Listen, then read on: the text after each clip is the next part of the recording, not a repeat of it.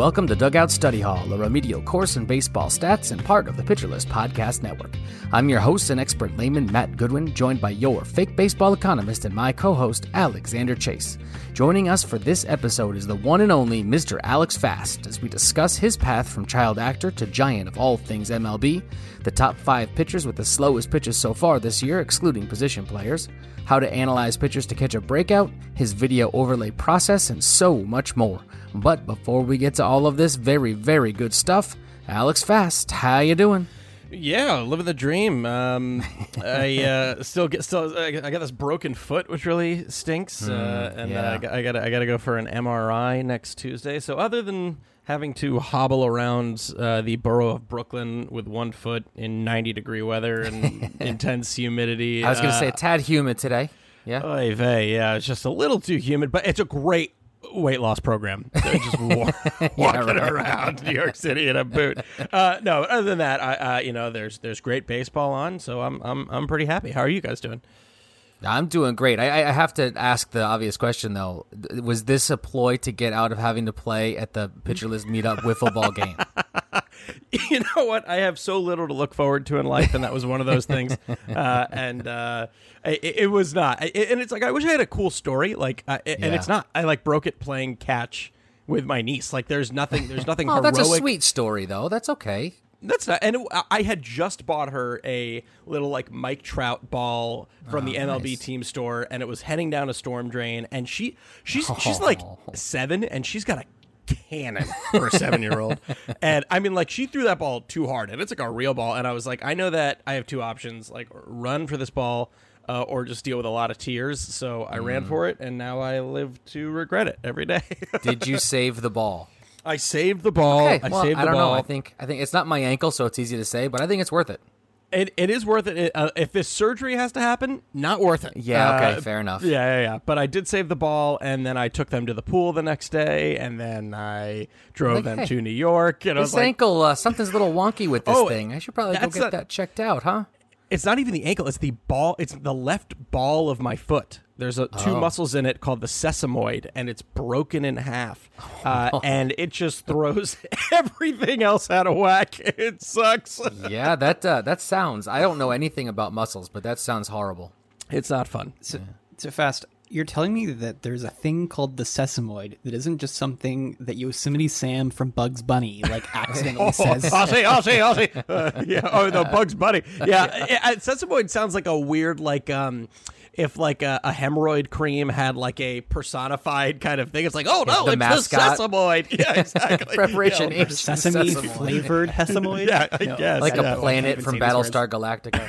Yeah, exactly. Uh, whatever it is, it's fully broken, uh, and and that, that really that really stinks. But um, it's just great, you know. That it's, it really is that dumb song of like.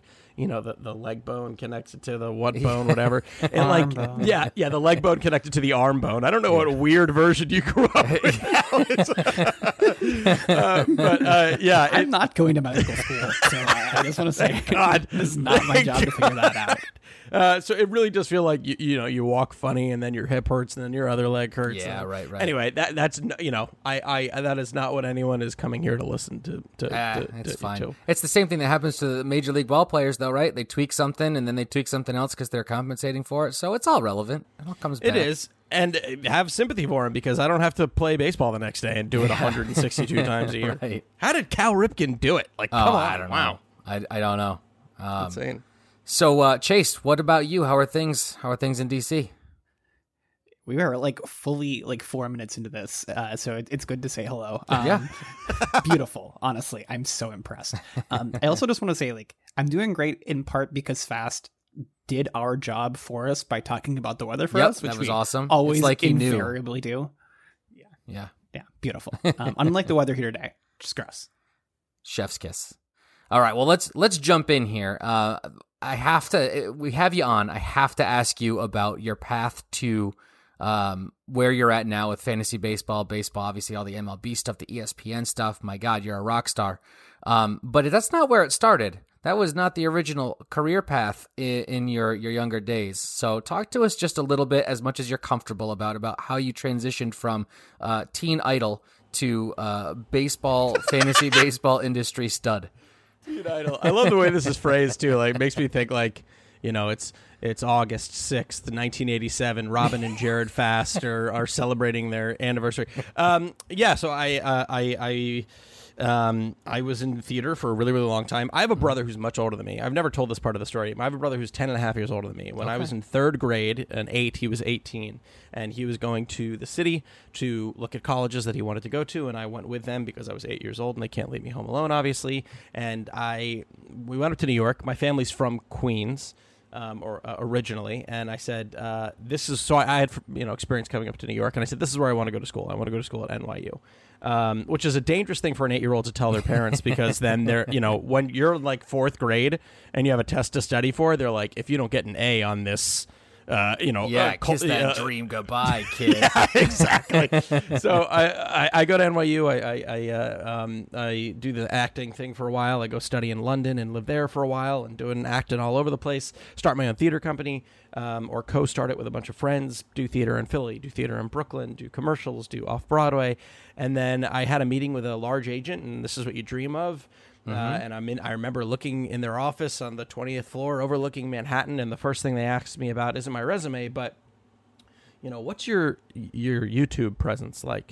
What's your Twitter profile like? Uh, and ironically, I was like, um, you know, it's funny because I had no followers. And then that changed when baseball happened. But at the time, mm-hmm. I was like, I'm not doing this industry if that's what this is. I just don't have the patience for this. And I don't have the uh, the mind for it. I'm too anxious. Like mm. way too much anxiety to uh, try and get a job and then six weeks later try and get another job.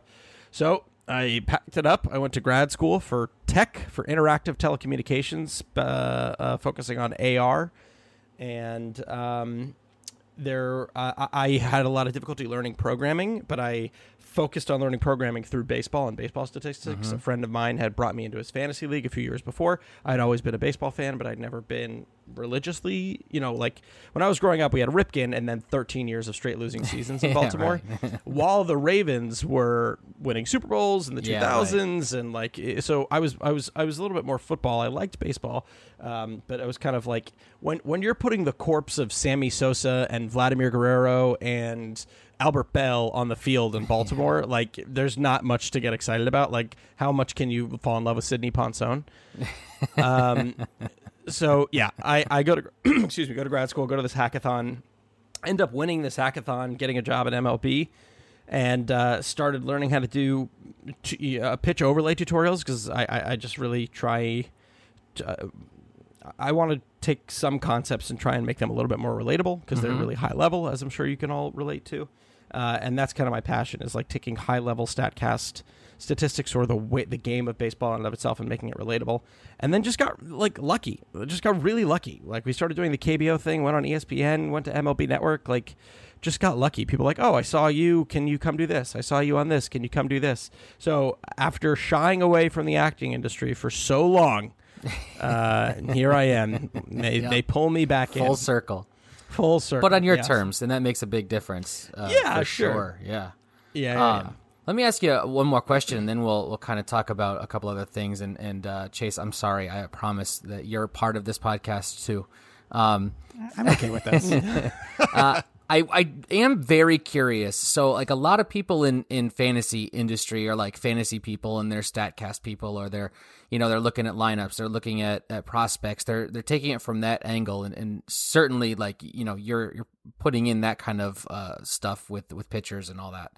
But you've got this other thing where you've got this broadcast side, right? And the and the the media side of baseball. How does that um influence or or shape the way that you approach the fantasy stuff and the the analysis that you do? Is it different from what you would see other people doing because of that? Is it um I don't know I, I I'm very curious about how those two kind of different but very connected things work off of each other. Man, that's such a good question. You know, I guess off the top of my head, I guess the way that I kind of think about it is I'm living in the kind of middle of a Venn diagram, mm. right? And the Venn diagram, the, the center part of it is what we just kind of talked about, where it's um, making baseball relatable. You know what I mean? Okay, I'll put it this way. You know how like sometimes you see a movie or you play a video game or you listen to a band and you're like, God, this band is so good. And like, I don't yeah. think people really, excuse me, I don't think people realize how good this band is. Like, you know, let me, let me tell you about this band. And their bass player does this, and their their their, their musician doing this, and, and and the guitarist. The way that he does this is actually different because while it's influenced by this person, it's actually doing this. Um, that to me is the center of the Venn diagram for baseball, right? Like, this is what this pitcher's doing, and it's really cool, yeah, and it's yeah. really that, and it's really this, and and that brings in the fantasy crowd because naturally, right? I'm talking about the performances of players, and, right. and how they operate and how they think, and then the broadcast side comes into it too because I think um, I try my best to try and make those concepts uh, relatable and try to imbue yeah. them with a sense of passion that.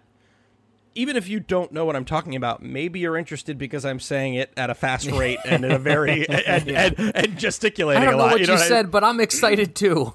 I, I, that is literally, you might as well have quoted my mother. Like, she's like, I have no idea what you're talking about, but it seems like you're having fun saying it.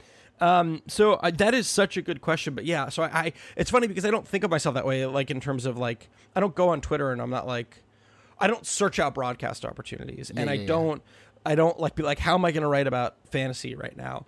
It's just, I'm very, very fortunate with this platform to just be able to pursue things that I think are interesting. And then whoever wants to talk about it with me, um, or whoever wants to read whatever it is I write, like, cool, that's great. That's awesome. That's a really great headspace. And, and I'm going to right now, for full disclosure, give all credit to that question to uh, to Chase, because he's the one who came up with that. So, uh, and now I'm going to give you space to uh, follow up with that because you earned it. Did I really? Did I really? You know, you know, it's it's, it's funny. Um, I uh, I feel like the, the version of uh, kind of like living in Baltimore while the team is what it kind of has been a lot of the time is a, a weird parallel to like I, I grew up in the Dallas area and could not have cared any less about Um, the Texas Rangers because, well, again, did, have you heard of the Texas Rangers before? And the, the lineups they were rolling out. We're we're, we're t- especially talking about like the um like the post A-Rod trade Rangers, mm. where like there was just nothing going on other than heat, and um not not like from the pitchers, yeah, right? yeah, just from the sun, just, yeah. Um, um, and it was really interesting. You know, I, I feel like I got really into caring about baseball it, the second I, I moved out to Baltimore and started getting tickets for Orioles games. They weren't winning, mind you. Um, I, I moved there a little bit after uh, Machado moved out, okay. if you will. Okay.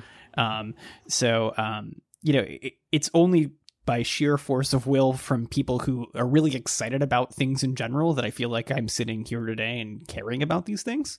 So, I mean, there's not a huge part of me necessarily that like is out there who wants to really just grind out a bunch of content because I get some great joy from that, which some cool people really do. Yeah. And it's yeah. really cool. But I, I feel like the, the stuff that's really fun is just like, hey, this thing is interesting. And I, I think that some of the best and most interesting baseball work comes from people who like the primary thing that kind of drives them is just finding out why it is these really wacky things are constantly happening. Um, so, uh, you know, I, I really appreciate kind of like where that seems like it pushes you, and uh, a lot of other people like that, because I think that's like where a lot of the most fun conversations we have come from. It's just like, I don't need to write this today because uh instead let's go figure out what the heck is going on with um I don't know uh full gyro fastballs that are coming out from you're like that, that that stuff is like you're not going to get an answer very often. You're probably just going to end up just as confused as you were when you went out, because a lot of the times, even when you're really well equipped statistically or whatever else to answer those questions, the answer is still yep, it's only working because it's wacky. Yeah. Um, which is, I think, to kind of like really super double back if we can, one of the cool things about the overlays as a thing uh for you to get into is it just kind of reveals at the end of the day sometimes when you're wacky that's fine, right? Yeah, definitely. And I mean, there's so many good points that are raised there. And I think that, you know, there's a few things like one, you're learning about this stuff is only going to raise more questions. And I remember there being at one point being mm-hmm. like, how many more things can we learn about this? And it's like, it's just infinite. You know what I mean? It's just yeah. infinite. Mm-hmm. And we're also, I think, really privileged in the fact that like, you know, I, I, I'm very fortunate in that PitcherList is not, um, you know, it's a fun source of income. It's it, it's it's a small little thing at the end of the month that I can get something really small and enjoy.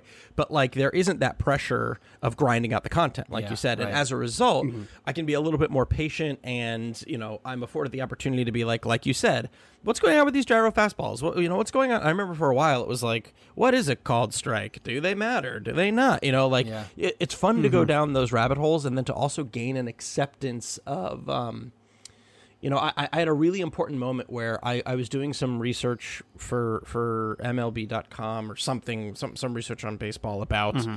um, post uh, post recognition point break, right? Like mm. what pitchers were getting the most movement after the quote unquote supposed recognition point from a batter. Um, it was yeah recognition point and then commit point, right? I think commit point mm-hmm. was even more important, and I was convinced, I was convinced. Because it just seems so intuitive that any pitcher that was getting more break after a batter had committed would theoretically have a better pitch, right? Mm-hmm. It just made sense to me. Yeah. That seems intuitive, right? I mean, you uh, there's literally a point after the commit point, the batter can't see anymore. You yeah. know what I mean? They can't so do anything mm-hmm. about it, even if they could. Exactly. Yeah. But that's when I realized I was, so I started having that conversation. They can on the front end by compensating, right? Which could theoretically explain why hitters get better third time through the order, right? They say, oh, well, the curveball, I know it's coming here. It's actually going to drop down here. So this is how I'm going to compensate, right?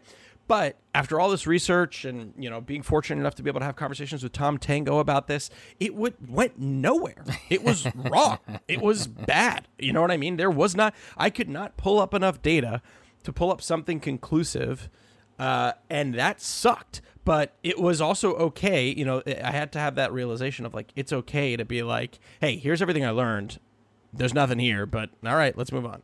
Yeah. Yeah. You know what's really fun about that approach um, is like there's not a single number in what you just said, basically. Mm. you yeah. know, it, it's really funny to me. A lot of like the like the straw man discussions about people who do analytics-y things, and I, and I like to try to avoid that word because you know the worst conversations we have are we just throw an out around and then no one actually talks about what they do. Yeah, but like, yeah, I mean. Go on any topic you want. That's that's the central problem about how we talk about things. But you know, you're telling me like, okay, here's this problem, and I had this theory, and I went and tested it, and you know, science or whatever. Yeah. Um, great. And, and at the end of the day, like, there's not really a big way to discredit that. But it also is really fun to see that people who aren't just going and being the straw man. Hey, I punched a bunch of numbers into a linear regression, and this is what it said. You know, most people who do really fun stuff with numbers are kind of coming from what looks like an eye test guess, which is what, you know, you're describing. And uh, it, it's so fun to think, you know, like that's where the fun stuff is. Let's go watch some baseball and find some weird stuff and then go chase our own tails around for like seventy-two hours straight without getting any sleep. Yeah, that's that's, that's where the most of the entertainment of the game is coming from, though, right? There is this niche group of people who love the numbers and more power to them. I, I think that's great. Um, and it certainly is influencing the way that baseball is, is being played and the on-field product and all of that. But for most people, they're starting with their eye their eye test. So they're coming to the content with questions they're trying to answer. And and I mean, obviously, what we're trying to do here to a certain degree is to kind of anticipate what some of those questions might be and empower the people listening to this pod to be able to go and do some of that for themselves and apply a case study. We're talking about this guy, but you can go do the very same thing with any other, you know, uh, pitcher or, or left-handed pitcher or right-handed batter.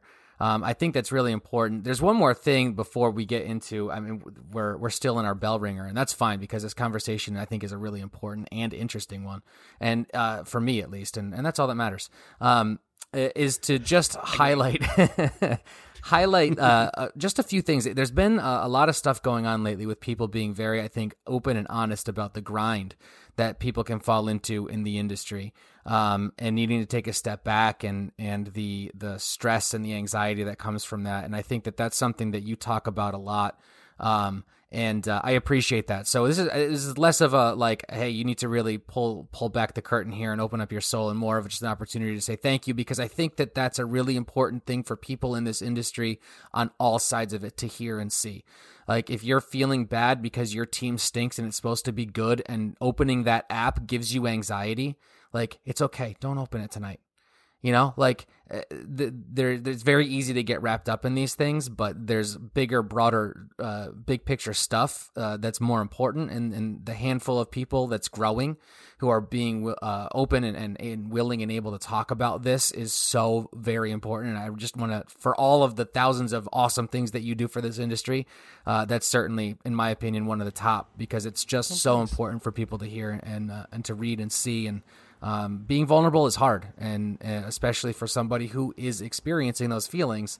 So I think that's huge. Um, you know, if, if you want to just talk for a half a second about it, I certainly don't mean to, to you know, put you on no. the couch and, and do a therapy session, but I really no. do think it's super important uh, that Listen. people who are at the kind of the top, you know, the people who are out there pushing the content, to also say, hey, but pause. Hey, listen, I love this too, but there's other things out there that can really get in the way. And, and if you're feeling bad about something, that's more important.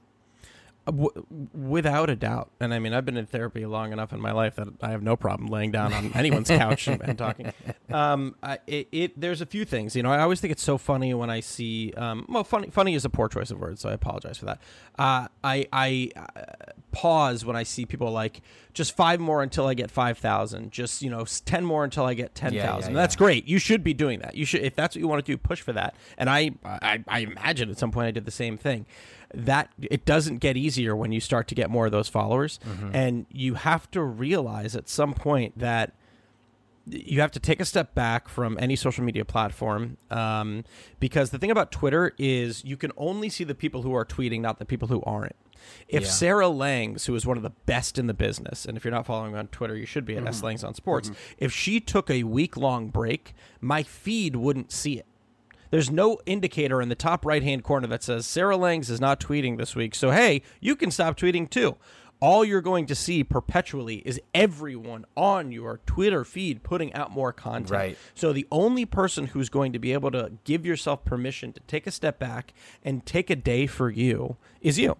Right? Exactly and right. You have to be able to do that. And the last thing I'll say about it is I am not afraid to say that there are days, especially in the middle of the season, two, one day, two day, or three days where I don't watch baseball. Yeah. Just don't watch any baseball. And that's fine. Yeah. It's okay. Take a break. Don't look at a box score. Do a reset. Like, I understand that it is a, it can be a great community. Sometimes it can be a poor community, but the point is someone, everyone wants to be pushing out this content, and the guilt that you feel about someone's going to be doing it better. Someone's going to be doing this. Should I be doing this? Should I be doing that? It's all internal. Mm-hmm. So take a break. It's all good. Baseball's not going anywhere, yeah. uh, and you'll be fine.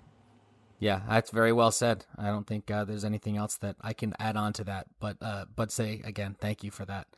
Um, all right, we're going to move into something a little bit more fun. And actually, uh, Alexander, I'm going to turn this over to you because this was another one of your brain brain brain children. Is that how you say that? Brain brainchilds? It's got to be brain children, right? I don't know. You're the essay um, teacher. I don't, I don't want to know the answer. This was your idea, uh, and and so that sounds better. Um, I think this is a cool segment. So for our number of the week, we're going to use the number five, and we're going to look at the top five slowest pitches in M L B so far well, by people I, I, I, who are not position players, right? Oh, so, and and well, actually, I, I should I should amend this a little bit. Okay, um, I, it's not the top five slowest pitches because uh, too many of those would go to the same person. So um, okay, top five it, pitchers. I decided to, then. Yeah, okay. yeah. The the pitchers who've thrown the slowest pitches, uh, and they all happen to be um, starting pitchers. So I'll, I'll give you that little piece of uh, um, wisdom, if you will. And yeah, we, um, we want yeah. you to try and guess those top. How many guesses? How many guesses are we? Let's do. Let's let's let's give him. Let's give him five and see how many he gets. I, I think that, and we'll see how we fit, feel after five guesses. Are you are you down? Oh, are you ready? Yeah, I'm totally down. I, I, I was like so excited because I was like, okay, Brock Holt, Willians Astudillo, like yeah, those right, those right. guys were like yeah. in there. But well, now we're talking about the slowest from a starting pitcher, like from a, somebody they, whose they... job it is to pitch the ball. Yeah. Yes. yeah. uh, okay. Okay. Um, yeah. We figured that you, um, Alex Fast, would know something about you know not going fast. So that that was the hope at least. uh, okay. So. You have to figure that, like, okay, so the, the first one's got to be obvious. Zach Greinke has to be one of the first ones, right? Check. The first um, one. He has the slowest pitch by a um, non-position player this year at fifty-one point five miles per hour. fifty-one point five. Okay. That is ten miles an hour um, slower than the next slowest from like a, a starter. Wow. Okay. Okay. Okay. Okay. Well, you're one for okay, one. This is where this that's gets good. Tough. Well, that's the easy one. This that's the easy one. Um, okay. So I'm trying to think of like a dude who would throw like an. Oh, oh, is is is is Darvish one of them? Did he ever just have an ephus that he threw? Darvish did not make this wow. list, and I'm actually surprised by it. Yeah. I feel like he would have just done something like that, but Darvish is not here. Yeah. Okay. I'm gonna I'm gonna stick with I'm gonna go older. I'm gonna go older and stick with curveball, like an older curveball, because I have a feeling they would be like an an ephus kind of mm. guy. Okay. Okay. Maybe like an Adam Wainwright. You know, he just missed. Actually, uh, I'm, I'm blowing it. Uh, okay. Honestly, that's a no. That's a really good guess. He's right though. Around the bullseye. Was, I mean, that's they're pretty good shots. He was, he, if if we had been all people who've thrown a pitch under sixty-five miles an hour, he would have made the list. But I wanted it. to make this easier, and, and and and by doing so, I apparently have not, which is way fun. no, no, no. This is this is fun. This is fun. This is fun. Oh, okay. I I know. I know. I know. I know to convince. This is fun. This is fun. Okay, Alex, you're having a great time. Okay. Um. Uh, all right. So I'm gonna go with another. I'm gonna stick with the veterans. Uh, it's not. Okay. I'm not. This isn't a guess. I'm saying it's not. And I'm looking at your face. It's not Edwin Jackson. Good. Okay. Good. Very good. Uh. oh. Oh. Okay. Okay. Um. Kyle Hendricks. Bingo. Oh, yep, there we go. Uh, third on the list, uh, okay. sixty-two point four miles per hour. So I'm at fifty percent, sixty-two point four. Yep. Now, I think it's a little bull that we're not counting Willians Astudillo because he is all things. yeah, he is not true. not a starting pitcher. he is, he is the, I don't know. Okay, let me think. All right, can you can you give me a division of any of the other ones because I'm I'm at a I'm at a loss here. Ooh, I'm gonna check something, but um, yeah, I mean one of them, National League East, second place. Second place, National League East. Okay, so it wouldn't be anyone on the Mets. I don't think it would be anyone on the Marlins. Pretty, uh, is it? Uh, I'll just guess Charlie Morton. I, I, but I think he throws pretty fast still. Mm, no, not it. No dice. All right, who was it? Uh, that one's Patrick Corbin, actually. Patrick Corbin? Yeah. What was the pitch? I, I don't Anything know. Anything to get it over the plate? Too. yeah, yeah, exactly. Yeah, that you know, really um, surprises me. Me too. You know, I actually I went to both of his last starts of the year in twenty nineteen when tickets were like basically free before the Nats won the World Series, and it's been very strange to watch him pitch basically since then. Um, and yeah, I, I'm blown away by his inclusion here. Uh, yeah, but second second slowest uh, pitch by a person who is paid to do that. That is crazy. Okay, Still so two it's more. So we have yeah. At, so there's two more. Four guesses though, right? There's, and there's two no, more. No, I think I, I think I had my fifth Did you guess get already. Five in there? Yeah, yeah. Okay, I so failed. the yeah. well, you were kind it's of okay. set up that it's way. Okay. Actually, you know, I should I should have given you the A L East as a guess as a hint. A L there, East because yes, and he's not an Oriole. Uh, not an Oriole, actually. There, that's again. Uh, we don't have to. Uh, we don't have to think about ourselves here. All right, I'm, I'm not even going to waste everyone's time. Who is that A L East pitcher? Uh, we have Garrett Richards. Oh um, yes, that makes sense. Doesn't that make sense? Yeah, yeah. And then sense. Alec Mills is is uh, fifth on the list. Alec um, Mills, and yeah, he, he's um, he still plays for the Cubs. Yeah, he, he's starting now. Yeah. Oh, well, okay. Yeah. Nobody else is left on this there. list. Yeah. yeah, yeah. So but, the um, you know the follow up here is that now we expect overlays on your Twitter feed of all of these pitches. Of all, the, I yeah. love when, when Pitching Ninja does like the really super slow pitch with like a really super fast pitch. It really yeah yeah me yeah. Up. That really makes. It would be laugh. funny if like if like that Corbin pitch was like his foot slipped right and he like shot put it yeah, and they counted it. It could be. That does that is really shocking to me, man. That's a great trivia question.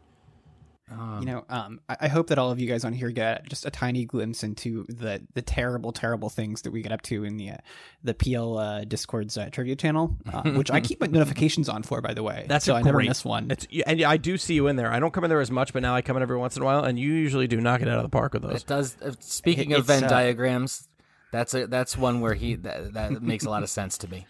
Right in yeah. the middle for him? Uh, right for yeah, yeah, right in the middle yeah. for him. Smack dab. Um, yeah. All right, let's yeah, get to... A, sorry, go ahead. Dave Truman and myself just, just causing yeah, problems. Yeah, you and Dave, seriously. It is you guys, yeah. yeah. Um, you know, the reason I kind of raised this also, other than I just kind of wanted to screw with you, the question is that, you know, I'm always curious whenever like we're, we're going in there and I'll be like kind of giving people hints or like talking through the logic behind it, because I think that's some of the most fun kind of like, what do I know about baseball? How do I make connections questions? It's sure. Like, you're thinking like old... throws a curveball, yeah, and yeah, just close your eyes and turn well, the, from there. Yeah, exactly. The thought process, I think, is is huge, and it actually kind of is a nice, very nice segue into what we're going to talk about uh, today. Is kind of the central part of this, which is like how do we, how do you find an undervalued pitcher? And I know obviously C S W a big thing. We can talk about that um, and how you came into that and and how you use that. Uh, but like other ways that when you're doing these things, when you're you're deciding what is it that you want to get into, or I have this question about pitching. How how do I solve it? What's your process for that? How do you, uh, you know, I've, going in and doing like a deep dive on Jake DeGrom is like, you know, you could, right? But yeah. you're going to figure out that he is what we already know he is. So, um, you know, like if we're talking about people that you thought were going to be great coming into the year, people that you're you're thinking are going to have a resurgence in the second half, people you're really looking forward to seeing maybe come up or or start next year. Um, who they are, why you care, how you go through that process, what stats matter to you, obviously C S W at the top of that list. Um, but like that, that, your process in going through all of this, I think, again, that like thinking out loud piece of it um, is, is really, really interesting. Yeah. I, you know, I think it, it, um, I'm going to jump off with what you said too, where it's like, we know Jacob DeGrom is good. Mm-hmm. So how can we find the people mid season Uh, in a way, and and what can we trust aside C S W? I'm I, you know people they know C S W, and if they don't, it's called strikes plus whiffs over total pitches. It's it is very helpful. One of the things that I've really enjoyed doing as of late is um, if a pitcher has had uh, one shying away at this point from season totals, um, mm. and that's for two reasons. One, the Gloopgate stuff, and yeah. I think there there yeah. there is a marked difference in a lot of pitchers and how they performed before. Do you and have how that trademarked, by the way? Because that's the first I've heard of it, and it's pretty awesome. Oh, I think uh, Nick, I think might have said it first, and then I yeah, I just took it from him. It is great. It really is good. That's a T-shirt. That's gotta. That's gotta. Yeah. Be, we have to make that one. It really is. Uh, and then the other is like, you know, right now, um, Matt Harvey's a poor example, but Matt Harvey since the All-Star break is the best pitcher in baseball. Right. Uh, he has a sub one E R A, uh, which is hilarious. And uh, if has, you look, has the Dark Knight returned? No, no, no, no, no, no, no. Risen? I, I don't. I haven't watched any of those movies the, in a while. I'm sorry. I'm really butchering that joke. No, there is a great old. I, I love love Batman, uh, which is kind of funny and embarrassing. Um, and I think there's a comic called The Dark Knight Returns with like an older, um like out of shape Batman, uh and uh I always wanted like Brian Dennehy to play it. Just like really made me laugh to think about Brian Dennehy in like in like a Batman costume, because that's what he looks like in the comic, and that's the version of Matt Harvey maybe. um mm. But the reason I bring him up is like if you looked at his numbers overall on just a regular leaderboard from the beginning of the season, you would immediately, rightfully so, cast him to the side. There are other yeah. pitchers who are having success in five or six game samples that are really good to see. So I'll look at recent uh, box scores and see who's performing well. What I really like to do to get really into the nitty gritty, and this is a good example, is like Blake Snell, right? Blake Snell, great yeah. start in his last outing, right? thirteen Ks. Um, I will go directly to their Baseball Savant page. I will look. The first thing that populates uh, underneath the page as you scroll down is their pitch percentage uh, by year. Mm-hmm. What I will do is I will change season to that year, twenty twenty-one, and I will change season. It goes season, month, and game. I'll change it to game, and I will try to get a good idea of if there have been marked changes mm. in a smaller sample size as to what they are throwing. Um, just to get a good sense of if there's anything legitimate to buy into here or not. Sometimes we get like Chris Flexen's where it's like they're just kind of having a lucky streak. And sometimes we get a Blake Snell who threw like all sliders and four-seamers like for pretty much the first time. Um, and I think that like that is an... All we're doing is making guesses, right? And then we're going on Twitter and pretending that we're smart. And because all we're doing is making guesses, all we can do is look for evidence to back up those guesses. Sure. And uh, Nick actually phrased this really well, because I was getting on him about this Blake Snell bump that he did on the list, where it's like, listen, all we're looking for is a change. Sometimes that change is one that will stick and we look like geniuses. Mm-hmm. Sometimes that change is Robbie Ray changing his arm slot in twenty twenty and me drafting him everywhere and him looking absolutely terrible, right? But the point is, when anyone can say to me, why did you suggest Robbie Ray last year? You lost me my fantasy league. I can say, here's the piece of evidence. This is what I went off of. Usually this means a good thing. Look at Lucas Giolito, who changed his arm slot. This didn't happen for him, and we'll move on. But I think looking at those small details and trying to find those things is great. And the last thing I'll say about this, because I feel like I'm just taking up a lot of time with this answer, is um, really It's, I, I, it kind of contradicts exactly what I just said. Be intrigued by that one start, but don't dig too much into it. I, I have been fortunate enough to talk to a, plenty of pitchers to understand that we all as a community love to overthink things. Sure. And sometimes they are literally like, my nail hurt. I could not throw my cutter. Yeah. My, you know what I mean? It's it's quite literally that simple. And we're like, well, he was facing a lefty, and yeah, he's right. actually going up his story. Jupiter and, and, one, and Mars were in alignment, and so one, yeah, right. And it turns out he like scratched his ass, and he, he cut his nail, and yeah. it hurt, and he can't throw his cutter. Like, and that's it. Yeah, yeah, yeah. Um. So yeah, yeah. Go ahead, Chase. You know, I just love to hear all of like the weird little things that everyone has, like. They're not quite idiosyncrasies, but, you know, like just like, hey, this one thing I did one time, and as a result, I ended up picking Kev- picking up Kevin Gausman at the right time last year or mm-hmm. whatever. And as a result, I will always do it for everybody. Yeah. yeah. You know, it's like those are those are the things that I think make um, a lot of like the people that I chat with interesting. It's like, oh, yeah, I have this thing. It's my bit, and it it busts like three quarters of the time. But it's mine, yeah. So, and you can't have it. It's so funny that you say that, because I, I always say that the best baseball writer in the world is that uh, guy Daniel Kahneman, who's not a baseball writer at all, right? He wrote Thinking Fast and Slow, and he wrote this new book, which is right at my desk right now, called Noise, about how we interpret noise and how we audit noise. Mm. And those are the best fantasy baseball books in the world, because they're all about oh, addressing your yeah. biases. Yeah. Like, that's it. You know what I mean? Yeah, most definitely. Yeah, People yeah, no, definitely I, get stuck in their own patterns and their own, this thing worked for me twelve years ago and I just can't let go. Totally. Yeah. Um, all right. That being said, now I'm going to, I'm going to ask you to be set in your, in your opinions of somebody who's, who's the person on your radar. Who's the next, the next guy we should be paying attention to?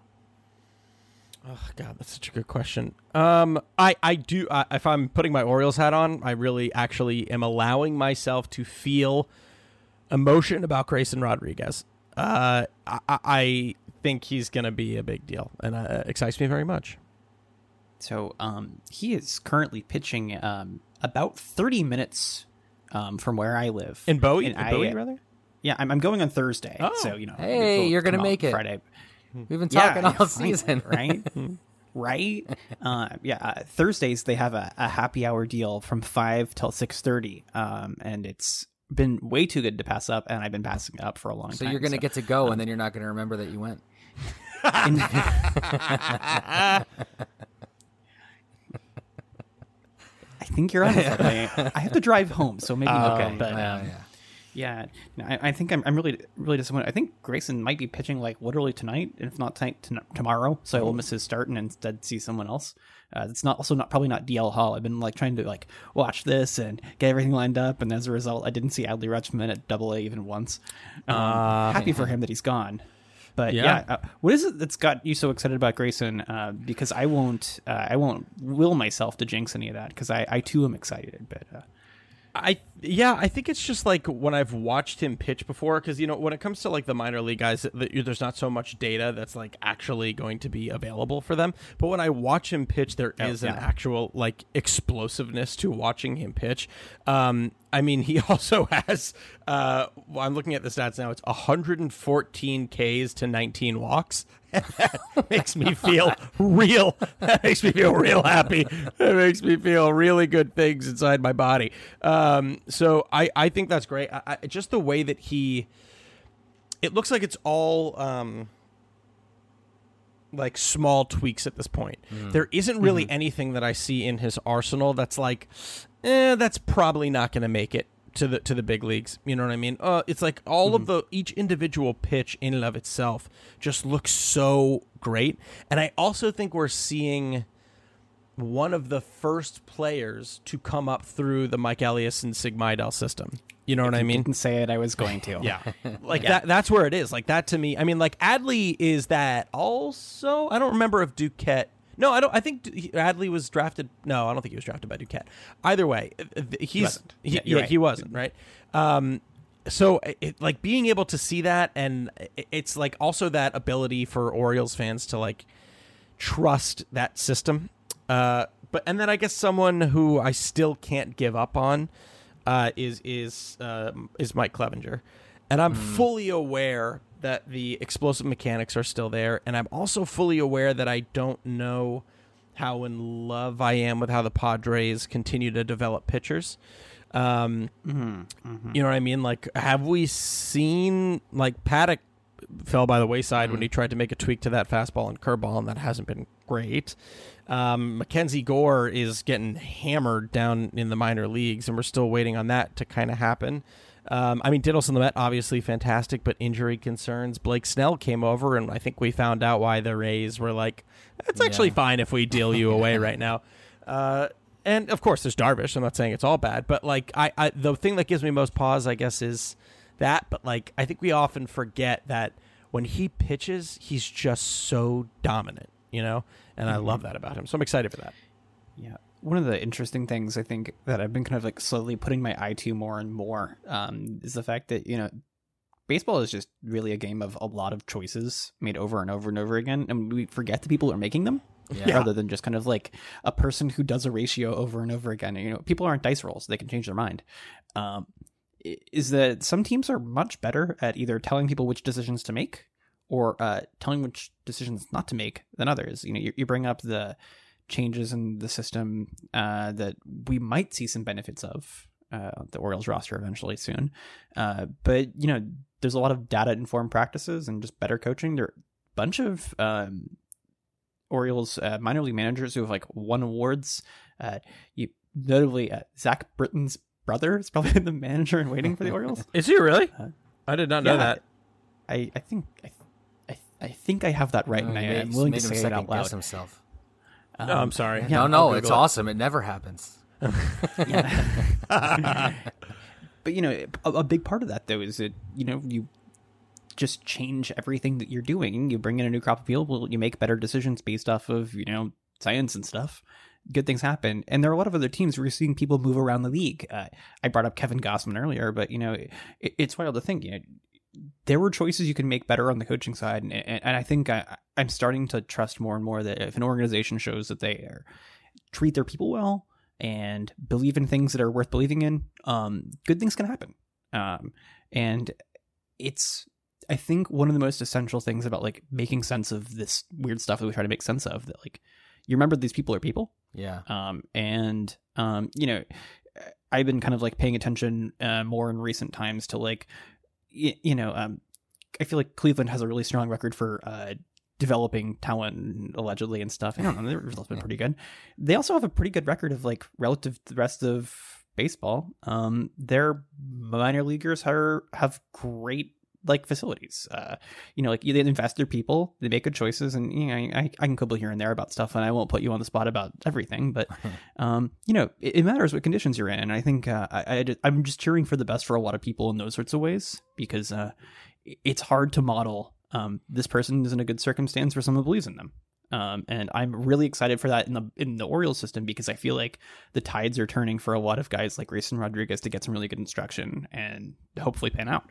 Well, that that that uh, that's such a great point. Like, okay, uh, there was an article that I was thinking about writing. I still want to write at some point, which is like, who is the last great or good pitcher to come up through an organization for all thirty organizations, right?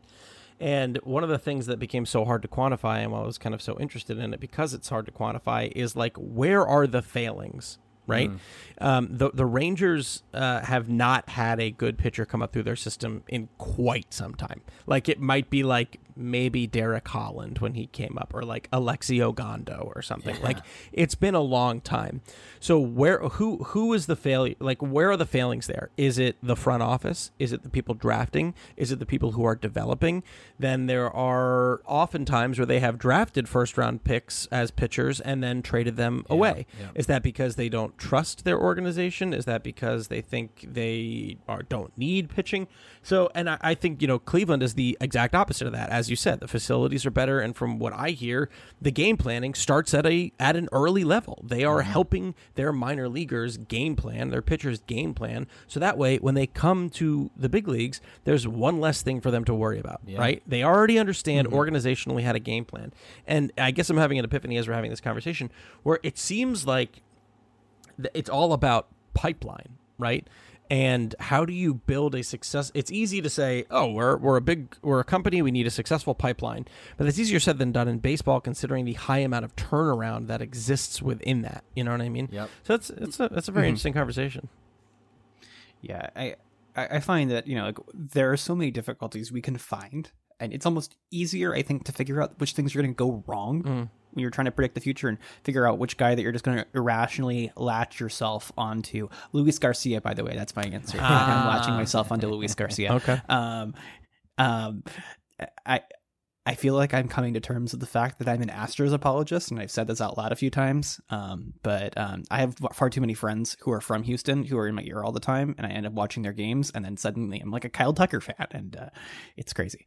Um, but you know, th- these things clearly matter. And yeah. um, it's really interesting to me to kind of just like try to figure out what those possible things at least are, more than at this point trying to figure out exactly what I can do with the same data that everyone else has, mm-hmm. because um, I feel like part of it is getting bored. Part of it is, I think, you know, there's something very stressful about being like seventy-five percent of the way to an epiphany and like knowing how to write about it, but kind of doubting that you've got it all figured out, which yeah. I think is kind of like looping back to another conversation. Mm. Um, but being able to recognize what it is that's like a roadblock might really help us to at least unpack what's different and weird about a guy and kind of figure out something about it, even when the data is not all perfect and smooth. Um, you know, I, I feel like some of the most fun I've had in the past year just trudging through data sets or whatever is like trying to figure out actually some of the holes in like C S W, uh, because everything has holes, of course. Uh, and it's more fun whenever uh, the the thing that you're messing with uh, belongs to someone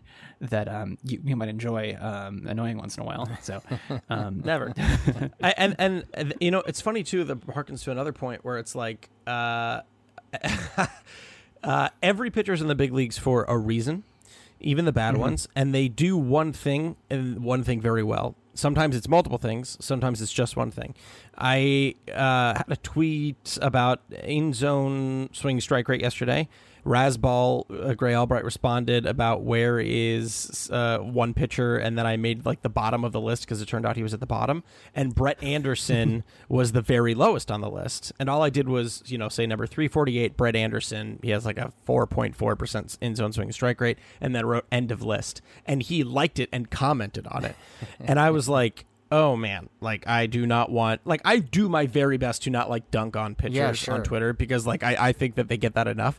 But then like we had a small conversation and, and I, I caused me to dig more into Anderson, and even a guy who he says in and of himself, like, you know, the, wh- he might not be where he wants to be exactly. I was looking at his changeup. A changeup's fantastic. It's like literally a top ten changeup in baseball right now. Like that's uh, that's amazing. Um, so I love that too. Like going to a pitcher's page, like uh, Amir Garrett was a good example, right? His fastball should not be the way that it is. So why is it? You know what I mean? I, I love that question too. Why is Amir Garrett's fastball just that? You know what I mean? Why is it? Uh, and and and that that's the kind of fun of each player, because there's more differences than I think you'd think. I think the answer might be because Amir Garrett believes in his fastball, and uh, I believe in Amir Garrett. So whenever there you go. There. If, what is it? Mookie Wilson? If so, if someone believes in dinosaurs, and I, what did he say about that? Like some quote about dinosaurs and believing in them. Um, I, I don't know that I know that one, oh. but I want to know that. Yeah, one. That's the first thing I'm Googling when we're done here. Okay. Um, I, I think yeah. you guys both bring up really excellent points in terms of the human side of this. It's so easy to to turn these human beings into just endless numbers and stats and digits and per- percentages. And, um, you know, to your point earlier, I, you know, my finger hurt, so the start went bad.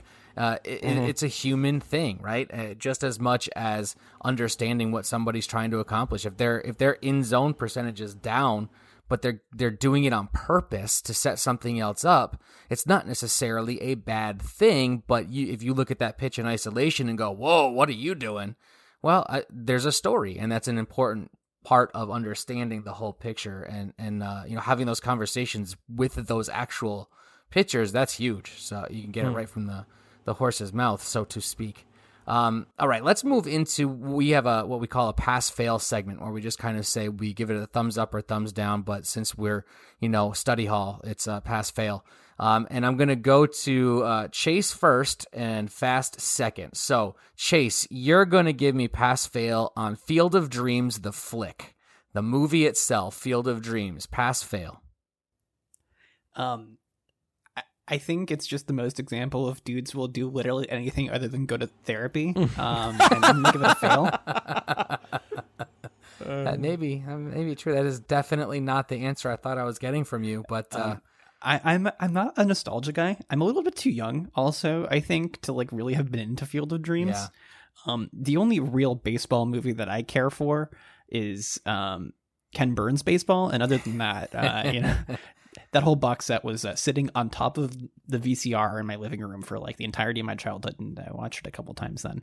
But other than that, like I don't have any like serious nostalgia for any of that. Uh, I, also, again, you know, it's like other than that, basically, and like listening to sports talk radio in the Dallas area, I didn't really have a strong like reason to care about baseball. There's a really good sports talk station in, in, in the Dallas area called uh, thirteen ten The Ticket, um, and uh, they are like part of the reason I care about sports, actually.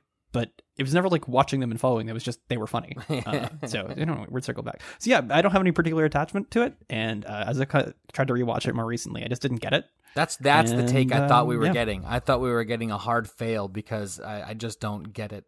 I understand that whole nostalgia thing. That's a big part of it, I think, for me is is I was younger when I watched it. And uh, it, it was, there was like a magic to it. And, um, you know, now that I'm older and I have kids, the whole like idea of reconnecting with, with a lost parent, you know, not to be a downer. I lost my dad when I was just twenty-three. And, um, you know, those types of moments as an adult continue to connect with me. But I think obviously that, that nostalgia piece is a huge part of why I thoroughly enjoy that movie. I, now, is it something I throw on on the regular? No, definitely it's not. But um, there's this is it's very divisive. People very strong, strongly against this movie. Yeah, if not only because of the have a catch, play catch yeah, thing, right? Right. I mean, that uh, that's why it feels like.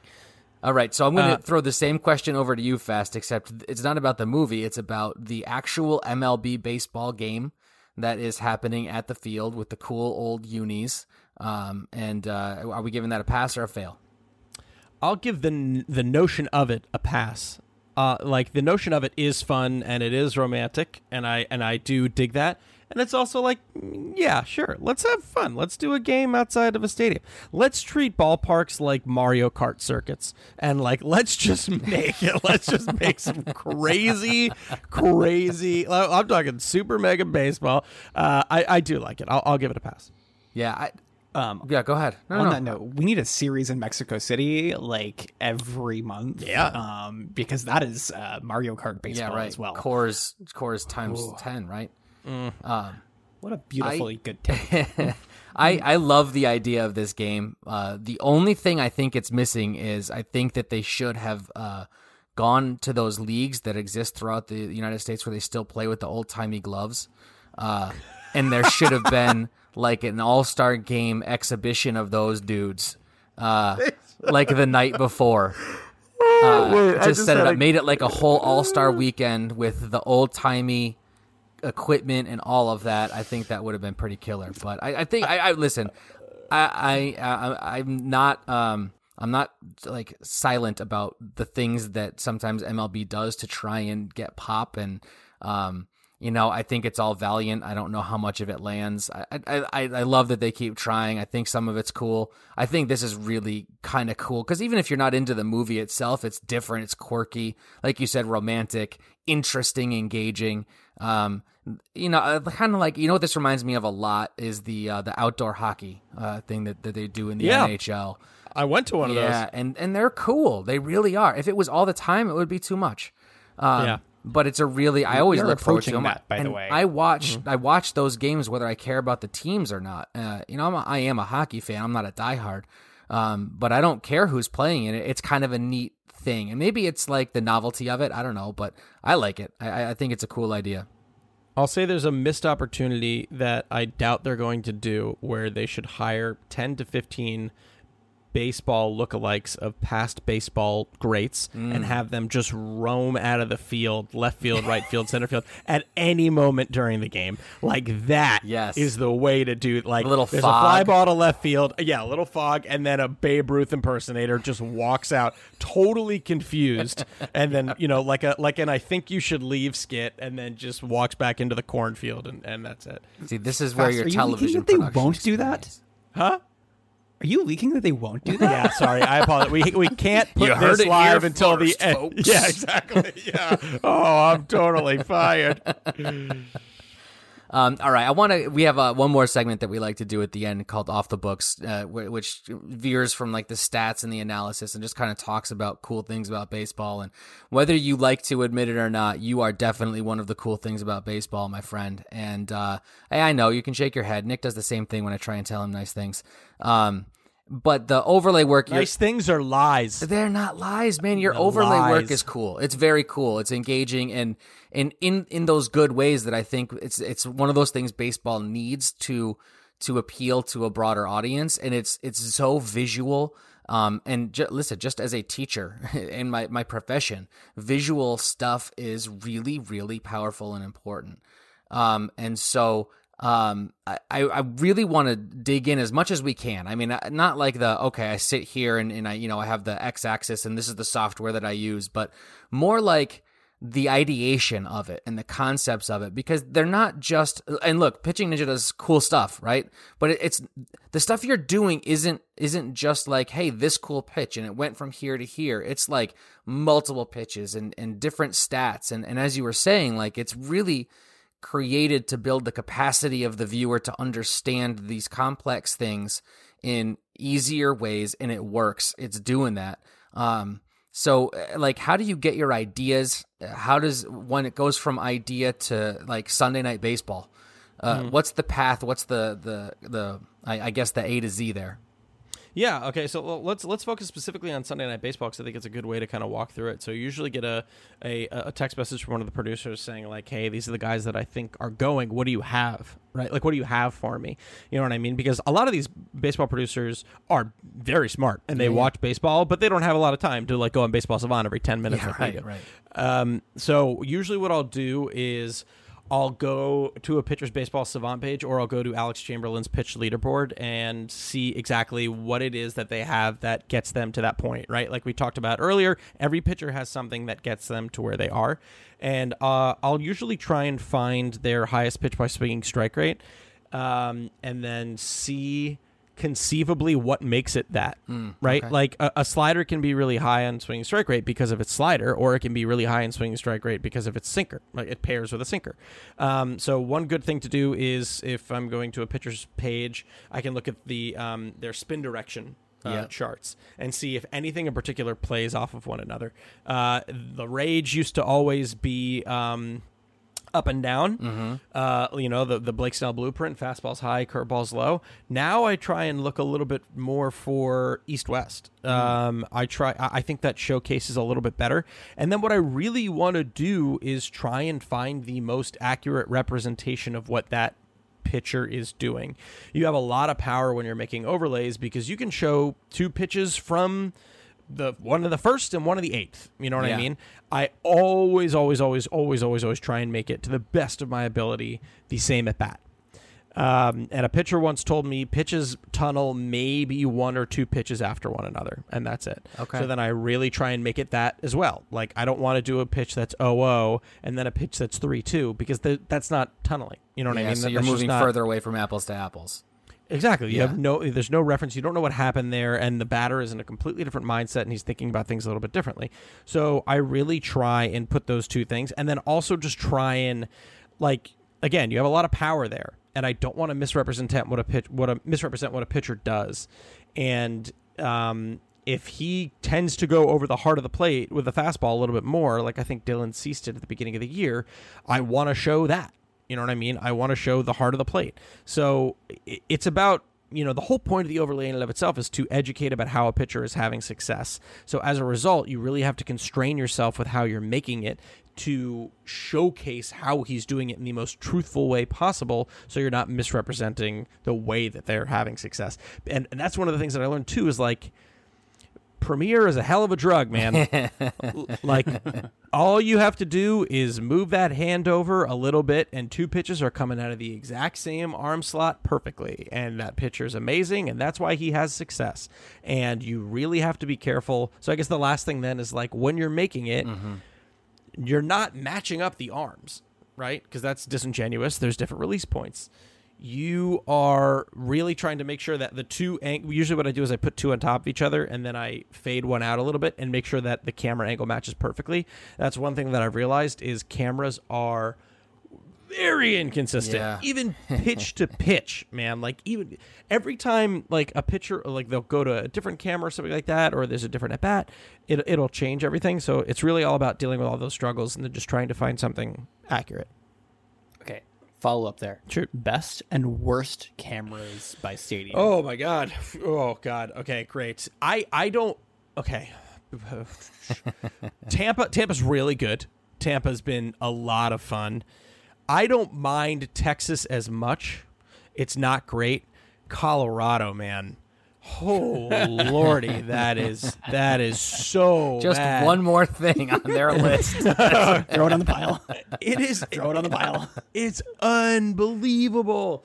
Um, I at least I know what their cameraman in center field is doing. He's just getting high the entire game. Like, who cares? um, yeah, th- there's that, and then uh, yeah, there's some other, like, small ones. It's like, how have we not learned that? It shouldn't be forty feet to the right of a pitcher. Like, make it somewhat behind him. Mm, yeah, I yeah. feel like the, the Angels have a pretty weird one, but that might have just been a couple games. No, you're right. There. I had to make one of Shohei Ohtani, and it's a little bit of a nightmare. It's mm. a, it was it's a little bit of, which is such a shame. It's like really such a shame. Yeah. Yeah, and that obviously makes a big difference. It, it's you see, it looks like you're getting an uh, an angle that's showing you one thing, but it's really very, very different, right? Totally different. one hundred percent. Yeah. Cincinnati's another good one. You, you can't really even tell how dominant Luis Castillo can be at home sometimes, or it it, it, it doesn't do justice to how insane sure. his changeup is, because that angle, yeah, totally. Yeah, I, I know that based off of the type of movement, I know this mostly from playing M L B The Show, which I am really bad at. Um, just plug there that I'm bad at. Um, uh, is it uh, different angles will make different types of pitches look different kind types of nasty. Yes. You know, if you're if you're offset really badly, then I mean you can you will not see some of that east-west movement in the same sort of way. Um, or alternatively, it'll make you seem like you throw a pitch that breaks eighteen feet to the right. Hello, Dustin May. Yeah. Um, so uh, are we announcing now that uh, the expert level for the game is going to be the Colorado Rockies camera angle? That's when you yeah. get to expert level. That's yeah. how you have to play. Um, I, yeah. I have I have one last question about this, and uh, and then it's actually going to bring us to the end of this conversation, which is sad because it's been a lot of fun. This has been great. Mm. Um, what do you think are, are the next? What's the next level of this? Um, is it broadcast stuff? Is it uh, something that you can get through to, to through social media, where you click on something and it brings up something else, or um, you know, maybe some sort of V R element or component? What's what's the next level? Uh, of these overlays uh, and, and kind of the visualizations? That's uh, such a good question. It gets me really excited. The next level in one way is more people doing it and creating their own voice within it, mm. right? Like mine are similar to Pitching Ninjas, but slightly different. Not better, not worse, just different. Yeah, right, right. And they are there's so much room for people to um, take this visual language and make it their own, and that really, really excites me.